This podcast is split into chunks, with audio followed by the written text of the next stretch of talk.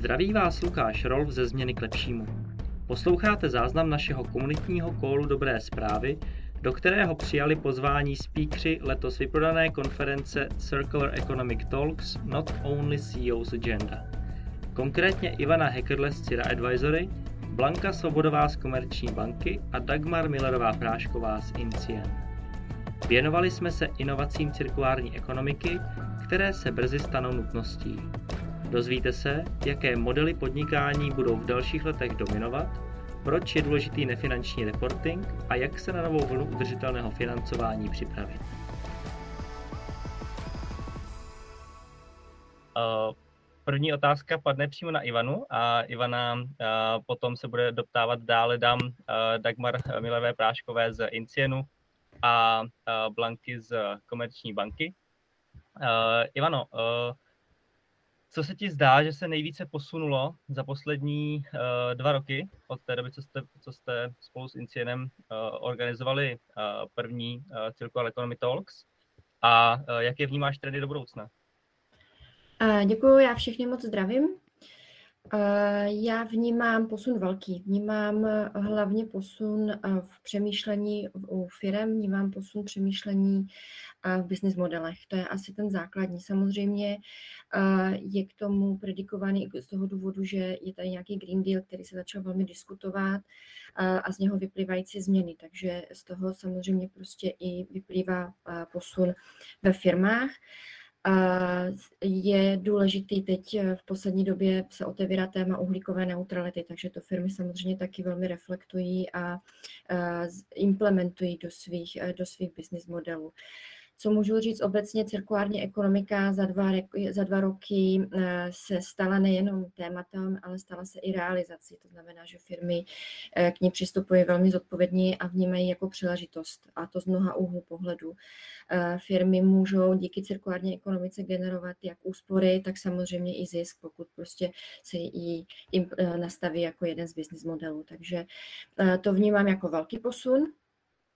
Můžeme vlastně se dostat do nějakých konkrétních příkladů, které, které se tenhle rok udály, které, se nám, které já považuji jako za krásnou ukázku toho, že cirkulární ekonomika funguje, a to je třeba i biopekárna Zemanka a jejich spolupráce s UGO, kde dochází k krásné synergii dvou hráčů na tomhle trhu, kde z biopekárna Zemanka umí krásně využít zbytkové suroviny U G A a najít další cestu pro využití, a to znamená minimalizovat odpad.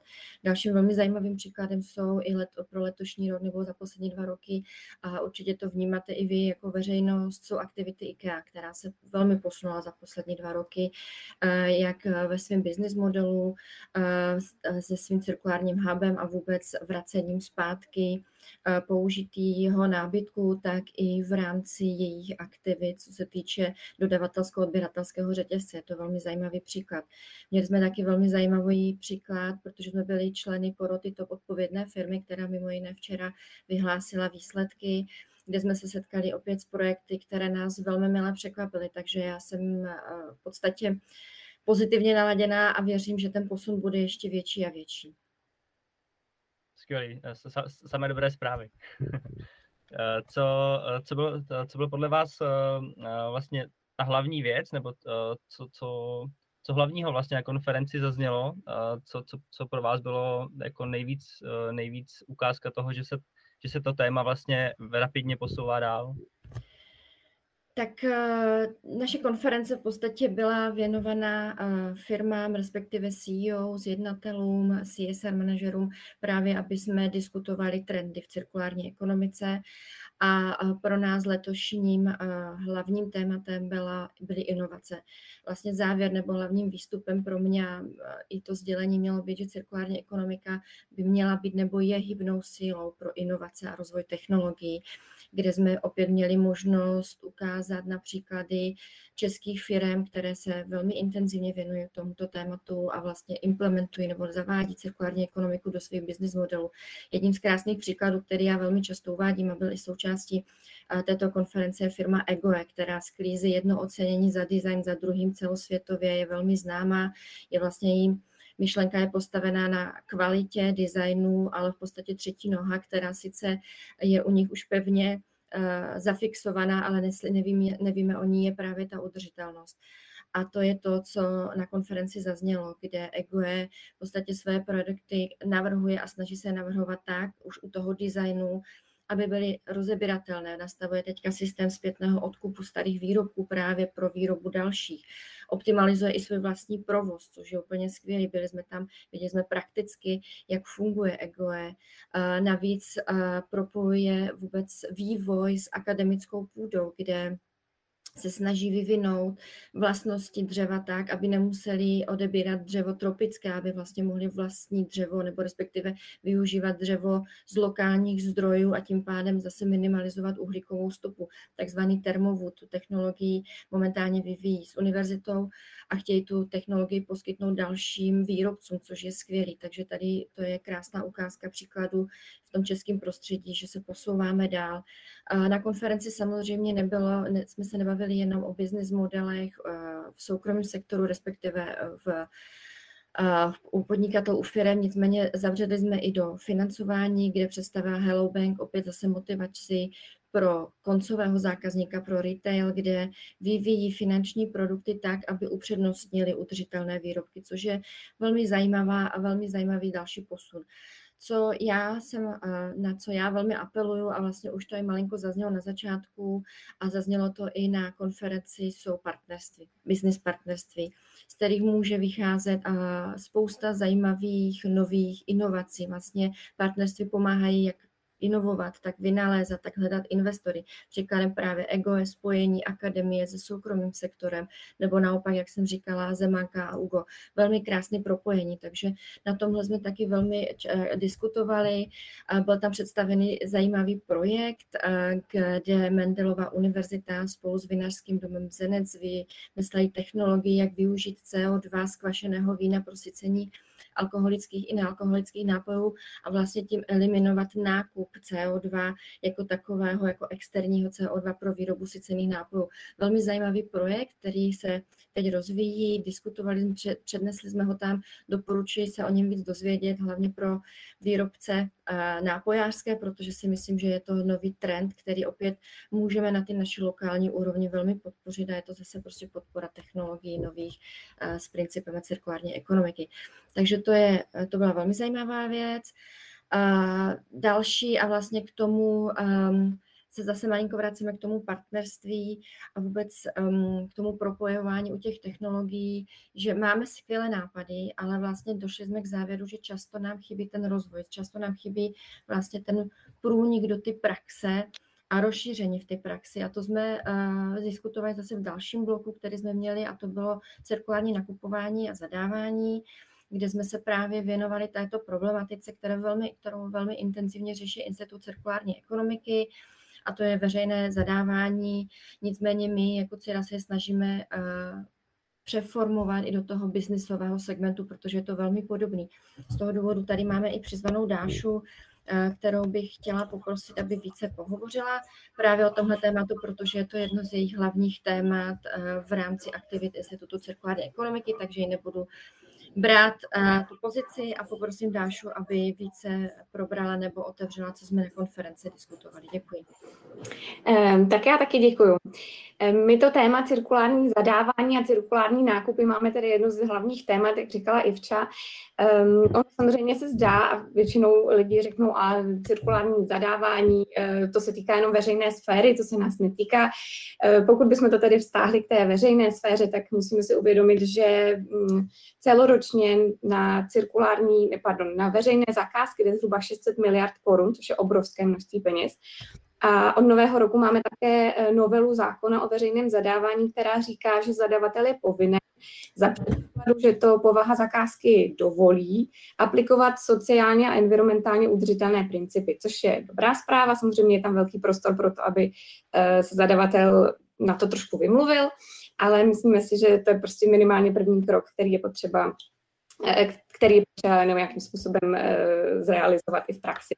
Ale právě tady jde o to, že nejde pouze o veřejné zadavatele, protože zadavatel samozřejmě spolupracuje s tím biznisem, s firmami, se, soukromými, se soukromou sférou. A tady je právě potřeba nastartovat ten klíčový princip, jeden z těch sedmi klíčových principů cirkulární ekonomiky, což je spolupráce mezi zadavatelem a dodavatelem.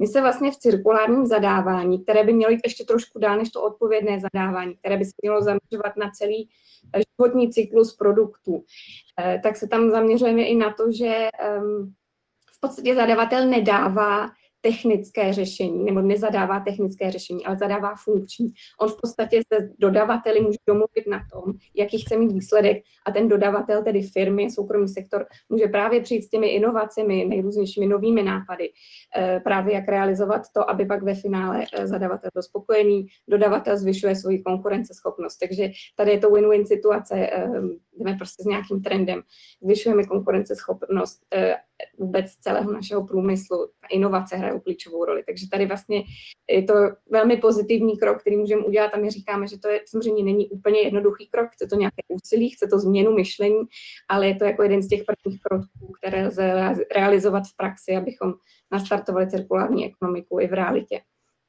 A co je tam ještě vlastně klíčový aspekt, je poptávka po recyklovaných materiálech, protože ta je v Česku malá, takže pokud bychom přes veřejné zadávání byli schopni právě zvyšovat poptávku po recyklovaných materiálech, tedy využívání druhotných surovin, zase jsme u toho základního principu cirkulární ekonomiky. Já bych tady ještě chtěla poukázat na to, že my spouštíme druhý ročník onlineového kurzu cirkulární zadávání, spouštíme ho tady už zítra, že pokud by měl ještě někdo zájem, může se přihlásit, může se přihlásit i během celého roku, protože poskytujeme záznamy a vlastně se věnujeme nejrůznějším tématům od stavebnictví, nábytku, cirkulárních kanceláří a podobně. A musím říct, že vlastně na konci, protože už je to druhý ročník, tak na konci toho prvního jsme byli velmi mile překvapeni, jak vlastně účastníci dovedli aplikovat ty znalosti, které jsme jim předávali po celý, po celý tři čtvrtě rok, jak je aplikovali do praxe, protože museli představit nějaké příklady nebo projekty. A měli jsme tam třeba příklad pivovaru, opravdu, kde vlastně účastnice vymýšlela úplně od začátku, od změny jako dodavatelů, po, po etikety, aby byly ekologické a podobně. Měli jsme tam vlastně velmi zajímavý příklad toho, že i firmy samotné si mohou třeba nám velmi, na něčem, co je velmi, jakoby, se nám zdá jako malá změna, to, že jenom začnou recyklovat nebo používat recyklovaný papír na vizitky, což samozřejmě ale má dopad, když pak máte firmu, která má šedesát tisíc zaměstnanců a vizitky třeba tisknou každý půl rok. Měli jsme tam velmi zajímavý příklad ministerské jídelny, nebo i tam byly fyzické osoby a vlastně vydali jsme publikaci Cirkulární miminko, takže vlastně to, to přemýšlení o té cirkularitě je potřeba samozřejmě nejen na té veřejné sféře, nejen na té, v té soukromé, ale i pak na, tom, na, těch, jakoby, na té osobní rovině každého jednotlivce. A to je asi tak za mě shrnutí. To, to, to vlastně potom jako vzbuzuje velký tlak na změnu v biznise. My jsme tohoto téma vlastně načali v jednom z kolů s Ivou Bučovou z I N G. Jak to vlastně, jak tu transformaci vůbec jako financovat? A s Ivanou, když jsme si, když jsme si volali včera, tak říkala, že i během, během té konference jste se financování věnovali. Máme tady vlastně Blanku Svobodovou z Komerčky. Je tam nějaký posun k tomu, že pro firmy už je jasnější, jak mohou žádat o zelené dluhopisy nebo zelené financování? Ještě na Ivanu, pardon. Jo, děkuju, děkuju. Já jsem v podstatě zmiňovala v rámci té transformace, jak jste říkal, Lukáši, tak v podstatě my jsme probírali tři směry, které jsou, a to je vlastně financování formou, protože máme několik možností, které na, jak získat na, na projekty nebo na tyhle transformace peníze, a to je to s formou dotací, nebo si najít investora, nebo právě financování prostřednictvím bank. A z toho důvodu vlastně tady máme právě Blanku, kterou bych chtěla velmi poprosit, aby, aby otevřela tohle téma vůbec, jaké jsou přístupy teďka v rámci financování Komerční banky. A vlastně na, na odpověď, Lukáši, předám Blance, aby, aby vlastně více přiblížila právě pohled bank, bank na, na udržitelný, na tu transformaci a převod, přechod. Hezké ráno všem. Já, já děkuji za pozvání. Um, ano, možnosti financování udržitelného rozvoje jsou, um, těch, těch je mnoho. Uh, já si myslím, že ten, ty, ty nejzákladnější uh, patří finanční, nebo mezi, mezi ně patří to účel, účelové finanční produkty a ty se vlastně neliší od těch, které známe, takže je to, může to být i standardní um, zelený sociální úvěr, ten si můžete představit jako typický investiční úvěr, kde, kde pro malé S M E firmy nebo, nebo jakoukoliv velikost firem financujeme prostředky na, na pozitivní, environmentální nebo sociálně pozitivní projekty. Takže ty, ty základní úvěrové produkty jsou stejné, ale samozřejmě nad rámec těchto, v rámci těch účelových, v rámci toho účelového financování jde i o zelené, sociální nebo udržitelné dluhopisy.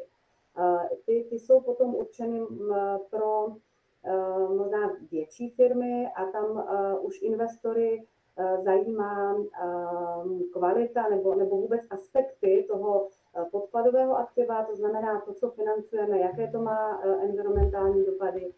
Často to doprovází rating, doprovází to stanovisko nějakého nezávislého auditora, který posuzuje ambicioznost a vhodnost těch nastavených cílů v rámci toho daného projektu. Vedle účelového financování potom jsou i tranzitní dluhopisy, které financují tranzice, jsou spíš zaměřeny na energeticky náročná odvětví, které mají za cíl usnadnit tu klimatickou tranzici. A vedle těch účelových finančních produktů nebo instrumentů jsou i neúčelové finanční produkty, a to jsou, těm, těm říkáme sustainability linked bonds nebo loans, jsou to už produkty, které jsou navázané na, na nějakou strategii, strategii firmy. To znamená, pokud firma, firma žádá o nějaké prostředky i na provozní účely, nemusí to být teda na konkrétní projektové účely, ale může si tím financovat celý svůj provoz, tak je důležité, aby měla zpracovanou svoji nějakou C S R strategii a měla nastaveny svoje cíle, dané, dané KPIčka, a v tu chvíli může buď emitovat dluhopisy, nebo žádat i úvěr. Může to být klasický, syndikovaný, strukturované financování. Jenom vždy základem k tomu je, že společnost má nastavené svoje udržitelné cíle a, a sleduje se, reportuje se, jak v průběhu tohoto finančního instrumentu cíle naplňuje. Často je tam taky nezávislý auditor, který hodnotí vhodnost těch, toho nastavení těch, těch daných cílů a jak se daří klientovi ty nastavené cíle plnit, takže je tam průběžné monitorování. A, a, a tam potom je velmi důležité, že ve chvíli, kdy klient, kdy společnost cíle plní, tak může mít i výhodu v podobě nižších úroků. Ve chvíli, kdy ty cíle nenaplňuje, tak, tak se třeba zvyšuje, zvyšuje ten úrokový náklad. Vedle produktů úvěrových nebo, nebo dluhopisových jsou to i různé deriváty nebo i jiné udržitelné produkty, které stejně tak jsou navázány na plnění, plnění K P I, plnění cílů té dané společnosti. Takže těch instrumentů je, je hodně. V Evropě je to již standardem, v České republice se postupně, postupně rozvíjí tyto produkty.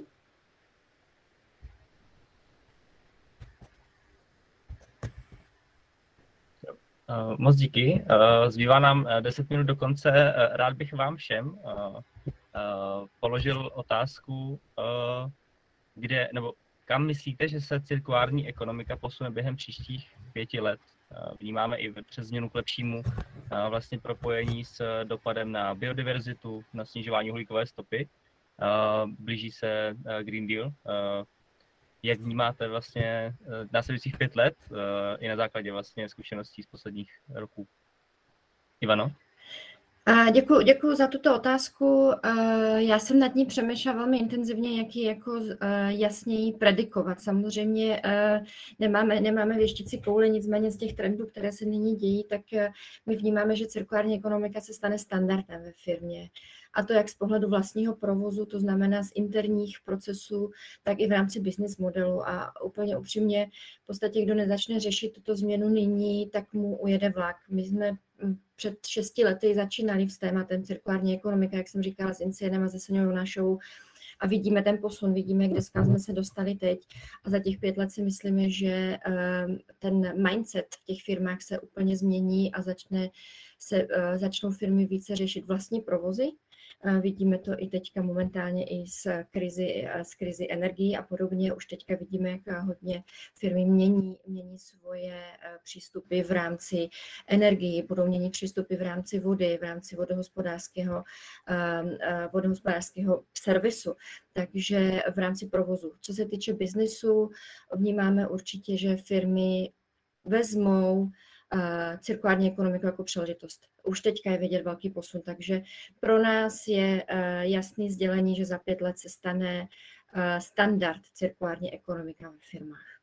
Ještě poslední věc, kterou si myslím, a to jsem chtěla sdělit, aby, aby vlastně k těmhle změnám došlo, tak je to ta edukace, o které vlastně mluvila i Dáša a kterou vlastně my jsme na ní naráželi a je to vlastně poslední věc, kterou jsem tak jako chtěla doplnit i k té konferenci, kde jsme došli k tomu, že v momentě, kdy firma nebo veřejnost nebo osoba, člověk, dokud nepochopí to, proč, proč ta změna má přijít, tak, ta, tak ten provoz, ta transformace bude podstatně komplikovanější. Proto je důležité si vždycky zaměřit se i na tu edukaci a začít i klidně od spoda a prostě edukovat, vzdělávat a tak dále. Takže to je moje sdělení. Já s tebou úplně souhlasím. Já myslím, že se to určitě posune někam strašně daleko. I když vezmeme právě těch minulých pět šest let, nebo od té doby, co vznikl INCIEN, tak na začátku bylo téma vlastně cirkulární ekonomiky spojené jenom s odpady, nakládání s odpady a vlastně nikdo neviděl ten kontext okolo. Teďka říkáme, to není, nejsou jenom odpady, je to hlavně prevence vzniku odpadu, přesně nové business modely. Teďka rozšiřujeme to na, samozřejmě do veřejné sféry, do soukromé sféry. Mluvíme hodně o zodpovědné spotřebě. Já si myslím, že i v současné době už vidíme tu ohromnou krizi materiálu, takže ono jako většině možná firem ani nic jiného nezbyde, budeme se muset zaměřit více na tu lokalizaci výroby, tak spotřeby. Zamyšlení se nad tím, jak vůbec právě funguje, jak neudržitelně funguje současná lineární ekonomika. Zároveň si myslím, že za těch pět let už to bude i běžné politické téma, že v současné době furt ještě máme tady samozřejmě zelený ekologický terorismus a podobně, ale že už se dostaneme na, doufám, na úroveň západní Evropy, kde cirkulární ekonomika není prosté slovo a je to prostě naprosto běžná, běžná realita.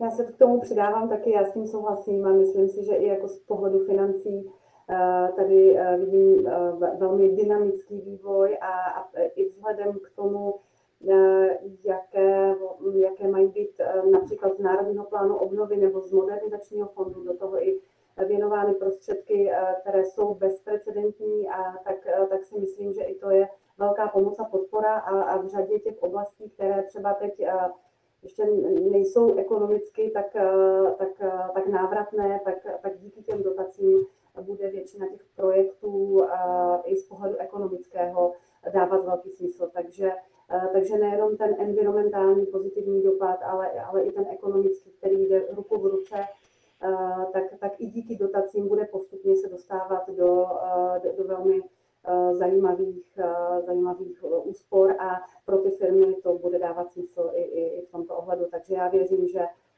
ten vývoj bude opravdu velmi dynamický a, a, a pozitivní. Moc, moc díky za, za vaše pohledy. Cítím z toho velkou změnu k lepšímu. Rád bych nechal ještě prostor na jeden až maximálně dva dotazy z publika, pokud máte, na kteroukoliv z hostek. Ano, Jiří Šturen. Uh, Jirka Šturen, Odpadové fórum. Dobrý den, ahoj. Já bych, Lukáši, trošku navázal na vaši otázku a zeptal se, co si myslejí účastníci o prohlášení pana Babiše na klimatické konferenci teďka. Děkuju. Takže asi, asi na všechny postupně, nebo kde? No, na, na, na postupně, no, no, no. Tak já budu politicky nekorektní a řeknu, že za pár dní budeme mít novou vládu, která samozřejmě doufejme, že bude mít pozitivnější přístup k této problematice.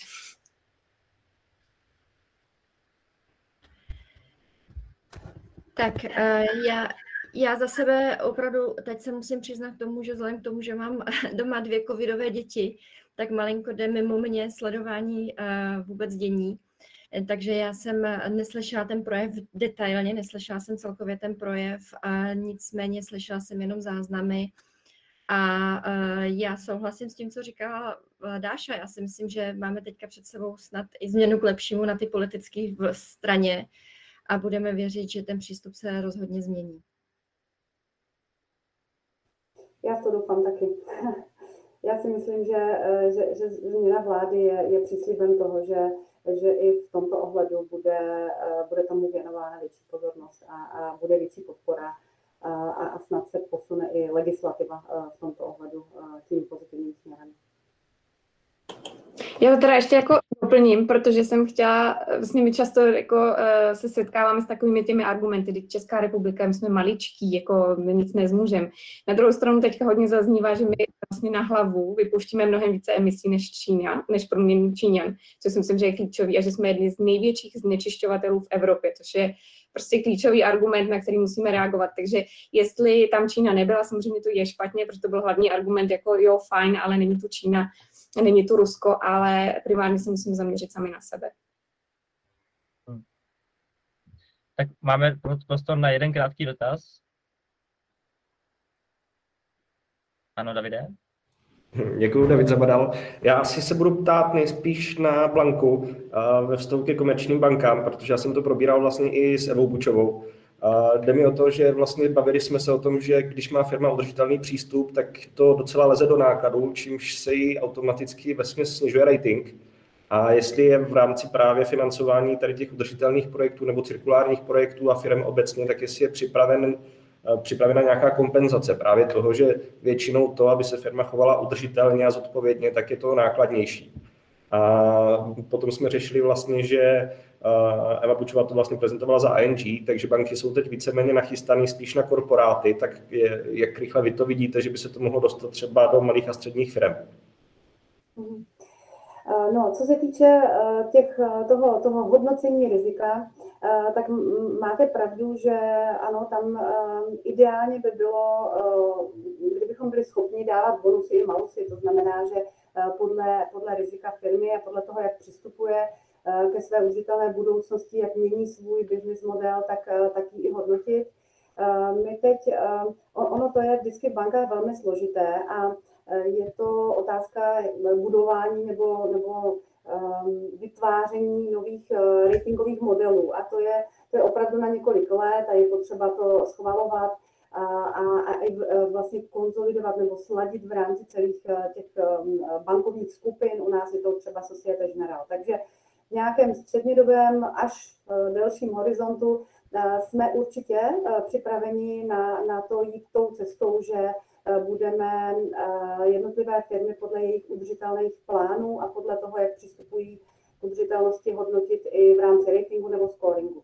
Aktuálně to zabudováno do ratingových modelů není, ale my máme na to třeba takovou biznisovou obálku, a firmám, které financují udržitelné projekty, tak se snažíme právě z této obálky dávat to financování levnější. Takže, takže jde k tomu přistupovat nejenom teda z pohledu toho hodnocení rizika a scoringového modelu, což je, řekněme, hudba budoucnosti a třeba horizont pěti let, a, ale jde k tomu přistupovat i biznisově. Říct si, že pro nás vlastně portfolio firm, které financujeme, obohacovat, obohacovat a mít větší a větší podíl těch, které se snaží být udržitelné, tak, tak vlastně i, i to je pro nás biznisově natolik jako významné, že jsme připraveni těmto firmám dávat lepší sazby. Takže, takže takto za nás a jinak určitě souhlasím s tím, že je potřeba to do těch biznisových, do těch scoringových modelů dostat postupně. Ale je to, je to spíš pětiletý horizont. Děkuji moc. Já moc děkuju vám všem, že jste se, že jste se k nám připojili. Děkuju Ivaně, Dagmar i Blance, že nám přinesli ke snídani aspoň trochu ochutnat plodů ze konference od Cira Advisory. A do, do chatu posílám odkaz na nejbližší akci Změny k lepšímu. Je to diskuze na téma, jak tvořit udržitelnější produkty na základě certifikovaných surovin s Janou Nejedlou a Vojtěchem Koteckým. Budeme se věnovat zemědělským plodinám a jejich certifikacím a jak se vlastně v těch certifikacích vyznat, tak aby jsme, tak aby jsme mohli tvořit skutečně udržitelné produkty. Odkaz je v chatu, bude to v pátek, v pátek pátého jedenáctého během obědové pauzy, takže věřím, že si najdete čas a připojíte se k nám, bude tam velký prostor se doptávat a zjišťovat, jak se, jak se věci mají. Moc díky vám všem za, za účast, za dotazy a budu se těšit opět za čtrnáct dní s dalším hostem. Mějte hezký den. Ahoj, hezký den. Děkujeme, nashledanou. Ano, ahoj. Poslouchali jste záznam dobrých zpráv s Lukášem Rolfem a hosty Ivanou Hekerle, Blankou Svobodovou a Dagmar Milerovou Práškovou. Dobré zprávy jsou komunitní kol Změny k lepšímu. Setkáváme se online každých čtrnáct dní ve středu, vždy od osm třicet do devět hodin. Odkaz na záznamy a také stručně psané shrnutí už od vysílaných dílů najdete na našem webu k lepšímu tečka cé zet. Změna k lepšímu je spolek, ve kterém hledáme cesty k udržitelnému biznesu. Spojujeme zástupce malých i velkých firem, experty na cirkulární ekonomiku, péči o krajinu a čistou energetiku. Pokud se chcete přidat i vy, napište nám na změna zavináč k lepšímu tečka cé zet.